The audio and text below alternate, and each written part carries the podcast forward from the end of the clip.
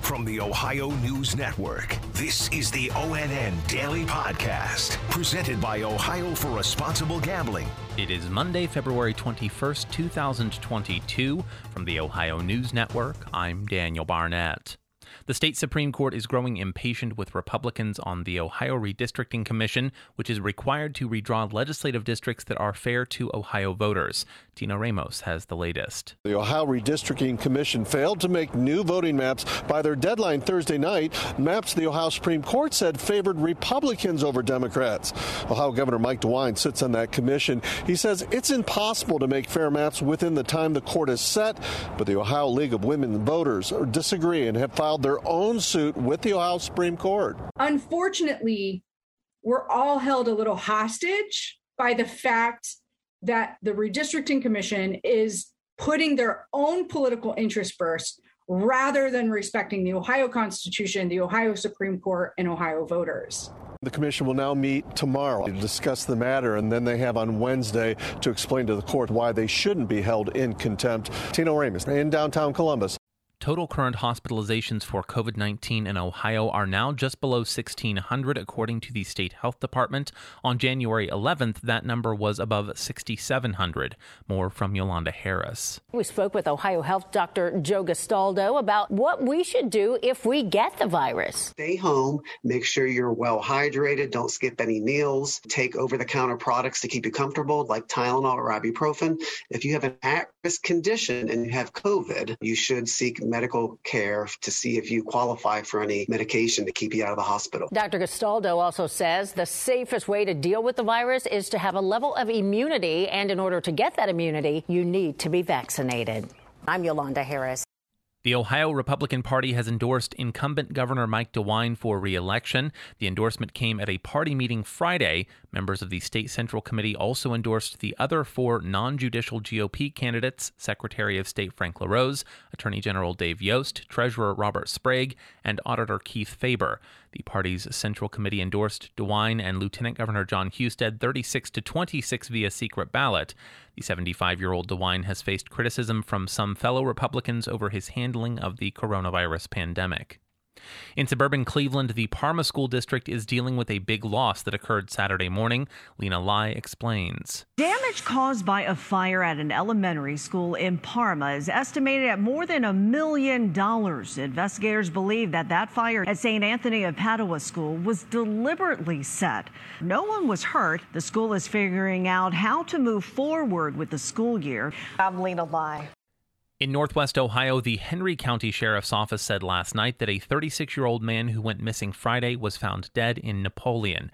Angela Ann has the details. Corey Karcher, a husband and father of two, was last seen Friday at 5 p.m. before leaving Holgate in Henry County to visit friends in Toledo. That's according to his sister in law. The sheriff's office says that Karcher's death was not suspicious, but authorities are investigating. His family alerted authorities and said that they were concerned because they could not reach him by phone, which was unusual.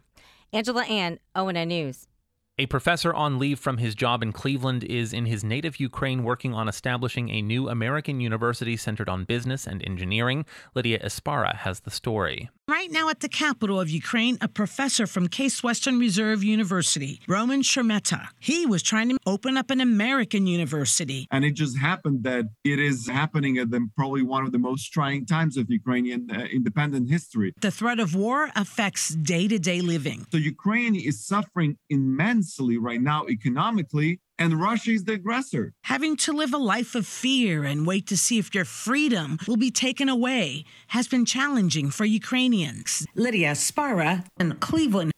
A southwest Ohio city has apparently impressed Amtrak in their bid to get two new train stops. More from Steve Vaughn. Hamilton city leaders met with representatives of Amtrak, going over the city's plans to build two platforms one for the route to Chicago, the other on the proposed 3C line linking Cincinnati, Columbus, and Cleveland. I feel great. Uh, we have a clear path forward. Uh, they share our excitement. Vice Mayor Michael Ryan, the senior manager of government affairs for Amtrak, Derek James came away impressed. They've taken some steps that uh, really put them in the forefront in many ways with other communities. The city is lobbying local lawmakers to get behind the effort. Steve Vaughn, ONN. Yesterday marked 60 years since Ohio native John Glenn became the first American to orbit the Earth. Dave James reports. Glenn was one of NASA's original Mercury 7, the first group of NASA astronauts, and on February 20th, 1962, he made history as the first American to orbit the Earth after circling the globe three times in the Mercury capsule Friendship 7. The mission took just under five hours. Glenn went on to make history again in 1998 at age 77 as the oldest human to travel in space. He died six years ago at the age of 95. Dave James, ONN News. Female aviator Wally Funk, aged 82, flew to the edge of space last July aboard the Jeff Bezos owned Blue Origin spacecraft. An investigation has cleared Cedar Point Amusement Park in Ohio of violating any laws or rules in an accident involving the world's second tallest roller coaster last year. The accident happened in August when a woman standing in line was hit in the head by a metal object that flew off of the Top Thrill dragster ride. The Ohio Department of Agriculture's Amusement Ride Safety Division investigated the accident.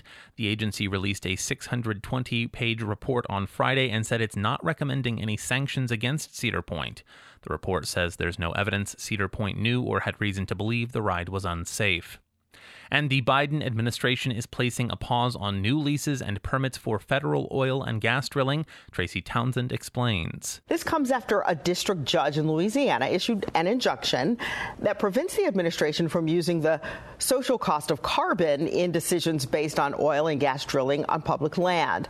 The social cost of carbon is a way to measure the dollar sign on each ton of carbon dioxide emitted to value its impact on disasters like wildfires and hurricanes. The Biden administration says the judge's injunction resulted in a pause on all projects where social cost of carbon data is being used. I'm Tracy Townsend. Special thanks to affiliate stations WBNS TV in Columbus, WKYC TV in Cleveland, and WTOL TV in Toledo for their contributions to today's newscast. I'm Daniel Barnett on the Ohio News Network. This has been the ONN Daily Podcast, a production of Radio Ohio Incorporated on the Ohio News Network.